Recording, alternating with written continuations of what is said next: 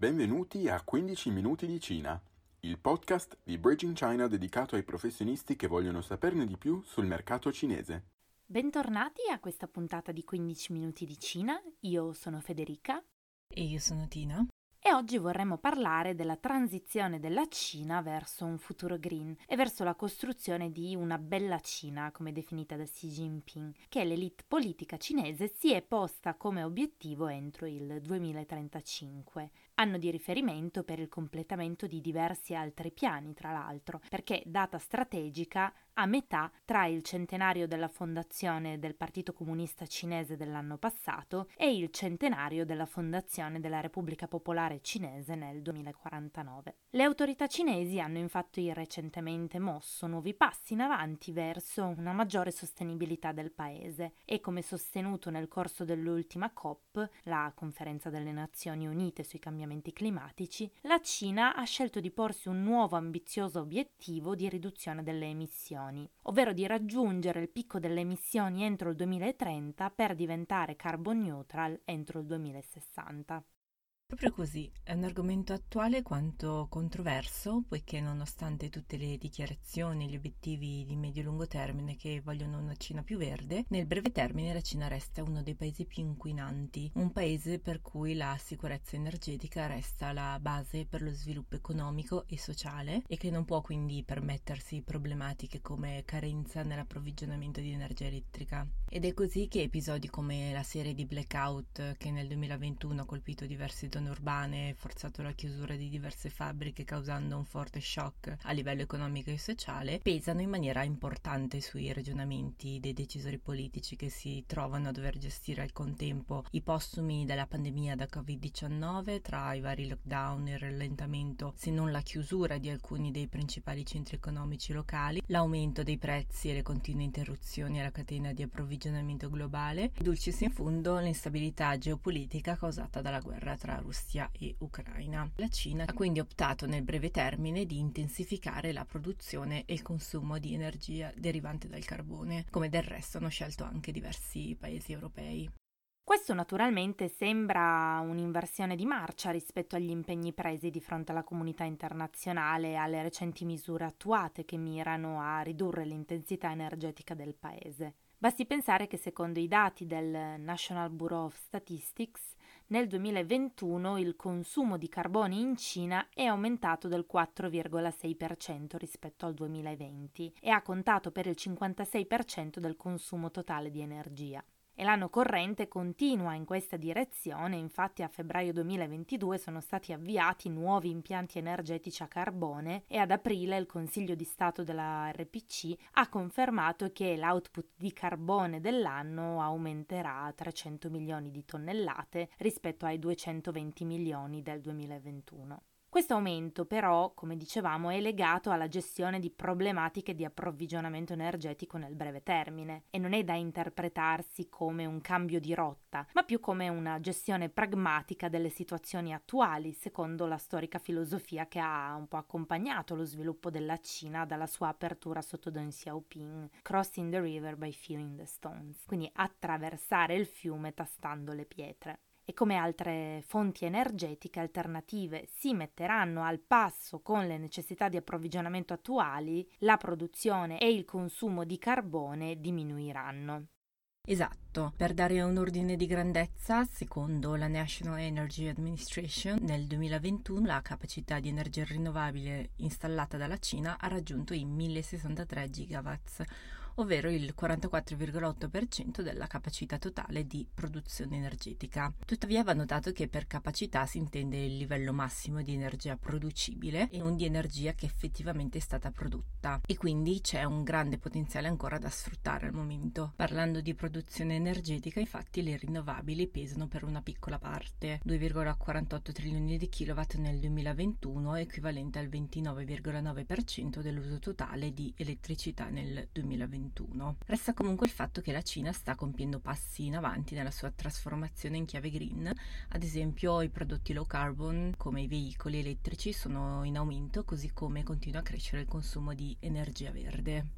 Va anche considerato che il 2022 è un anno cardine per la leadership politica del paese, poiché, come abbiamo spiegato in una puntata di questo podcast dedicata alla stagione 3, episodio 16, appunto quest'anno si terrà il ventesimo congresso nazionale del PCC, che vedrà il rinnovo dei vertici del partito. Un anno quindi che deve essere caratterizzato da stabilità economica e sociale che a sua volta, per essere garantita, richiede anzitutto sicurezza energetica, la quale nel breve periodo può essere raggiunta grazie a una rinnovata dipendenza dal carbone. Va inoltre tenuto conto del fatto che la Cina si è impegnata a raggiungere il picco delle emissioni entro il 2030 e che per arrivare a questo picco ci sono ancora diversi anni durante i quali si potranno perfezionare e radicare le innovazioni tecnologiche, normative e produttive necessarie per la decarbonizzazione dell'economia nonché promuovere e diffondere uno stile di vita e delle abitudini di consumo più sostenibili. Ed è questo che sta succedendo, infatti a febbraio 2022 il Consiglio di Stato della RPC ha pubblicato delle guiding opinions per accelerare lo stabilimento e il miglioramento di un sistema economico verde low carbone basato sul riciclo e a novembre 2021 ha rilasciato due documenti molto importanti che costituiscono la base del quadro della politica energetica della Cina che mira a raggiungere gli obiettivi di riduzione delle emissioni, noto come il quadro politico 1 più N. Spiegherei brevemente per cosa sta questo framework 1 più N. Uno rappresenta la Working Guidance for Carbon Dioxide Peaking and Carbon Neutrality in Full and Faithful Implementation of the New Development Philosophy, che agisce come il principio guida per raggiungere gli obiettivi climatici del paese. E N rappresenta tutta una serie di documenti accessori che vanno a definire nel concreto le azioni da compiere nei diversi settori, ambiti e luoghi geografici. Il primo di questi è appunto il secondo documento di novembre scorso scorso l'Action Plan for Reaching Carbon Dioxide Peak Before 2030 e a questo se ne aggiungeranno tanti altri come affermato dal National Development and Reform Commission, ad esempio altri piani operativi per la decarbonizzazione di regioni e settori specifici tra cui l'energetico, il manifatturiero, il logistico, l'industria pesante, il petrolchimico, l'edilizio, l'agricolo e lo sviluppo urbano e rurale, nonché le relative politiche a supporto. Grazie a questo framework la Cina punta a coordinare e consolidare le riforme per la decarbonizzazione dell'economia.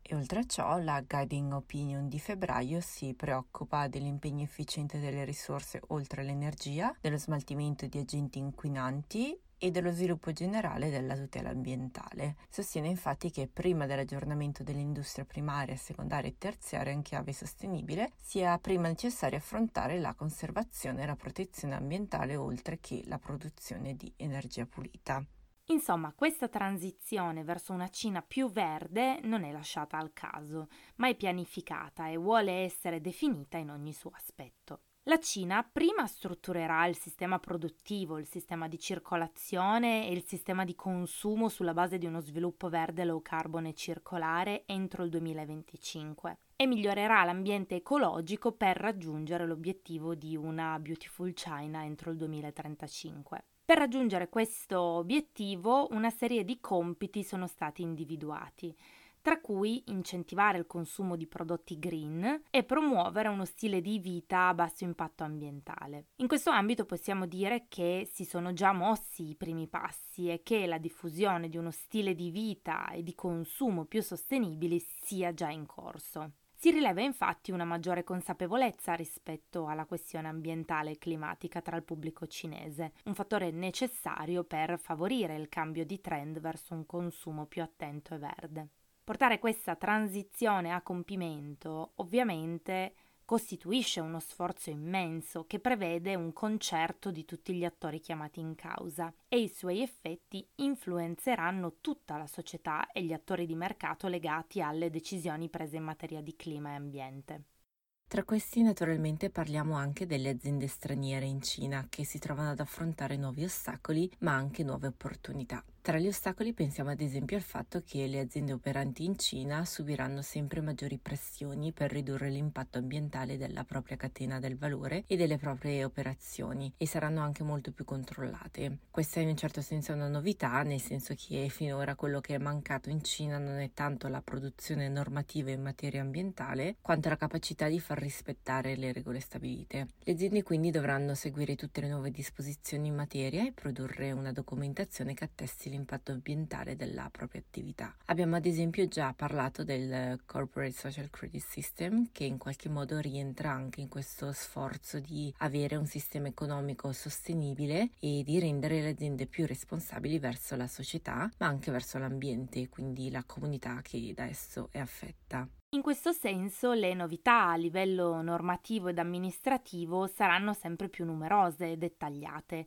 man mano che nuove leggi, regole e standard verranno aggiunti al quadro politico 1 più N e non si potrà fare a meno di prestarvi la massima attenzione. Se pensiamo ad aziende dei settori più tradizionali, ad esempio, queste potrebbero anche essere obbligate ad un certo punto ad aggiornare i propri sistemi di produzione, in modo da performare meglio in termini di risparmio energetico, di controllo dell'inquinamento e riciclo delle risorse, il che sarebbe senza dubbio un costo, ma allo stesso tempo un'occasione per rendere più efficienti e meno costosi i processi stessi. Non solo l'ambiente normativo burocratico influirà sulle aziende, ma anche lo scrutinio dei consumatori cinesi si farà sempre più stringente e i valori e le pratiche aziendali saranno passate al vaglio prima di diventare clienti del dato brand. Così prodotti e servizi di aziende con catene del valore e operazioni più sostenibili riceveranno maggiore apprezzamento e considerazione. Dal lato delle opportunità basti poi pensare alle dimensioni di questo nuovo mercato per i prodotti e i servizi green. Secondo le stime di Goldman Sachs, quello cinese sarà il più grande del mondo, rappresentando un'opportunità da un trilione di dollari. Un'altra opportunità è rappresentata dalle nuove industrie verdi promosse dalle politiche locali e supportate dagli investimenti in ricerca e sviluppo, tra cui le rinnovabili, le produzioni pulite, la gestione dei rifiuti, le infrastrutture sostenibili e i servizi a supporto di uno sviluppo verde. Sebbene si tratti di industrie in cui alcune aziende cinesi dominano il mercato globale, va considerato il fatto che le nuove tecnologie e le innovazioni in termini di gestione dei processi sono fattori che possono fare la differenza e che le autorità cinesi cinesi stanno togliendo i sussidi statali a determinati settori così da livellare il playing field tra aziende locali e straniere, facendo della qualità il nuovo fattore principale di competitività. In questi settori quindi la partita è ancora tutta da giocare e va prestata particolare attenzione a quei settori incoraggiati elencati nella bozza del nuovo catalogo degli investimenti stranieri 2022, dove ai quasi 100 ambiti già incoraggiati nel 2020 ne sono stati aggiunti di nuovi. Per tirare un po' le fila del discorso, nonostante la recente deriva verso una più intensa produzione energetica derivante dal carbone dovuta a una urgente necessità di sicurezza energetica in un momento storico particolarmente delicato, la leadership cinese resta impegnata nel condurre il paese in un processo di transizione verso un futuro carbon neutral. Ne è testimonianza concreta il quadro politico 1 più N che ambisce a coordinare tutte le parti che prendono parte a questa trasformazione atta a raggiungere una bella Cina entro il 2035 e una Cina carbon free entro il 2060 ed è anche indicativa la maggior consapevolezza e sensibilità dei consumatori cinesi verso la questione ambientale, che diventa un fattore importante nel processo di acquisto. In questo contesto le aziende straniere operanti in Cina dovranno quindi prestare attenzione a tutte le novità in materia normativa e amministrativa e prepararsi in anticipo a eventuali cambiamenti nel proprio settore di riferimento, oltre che presentare il proprio brand con valori in linea rispetto a quelle che sono sono le urgenze che interessano il pubblico cinese. Per questa ultima puntata prima della pausa estiva è tutto. Se siete interessati ad altri contenuti sul mercato cinese, non dimenticate di iscrivervi a Vendere in Cina, al nostro gruppo Facebook, dove durante l'estate troverete in esclusiva gli episodi settimanali di 5 minuti di Cina, un mini podcast a tema strategie di vendita in Cina. Ci risentiamo a settembre. 再见。再见。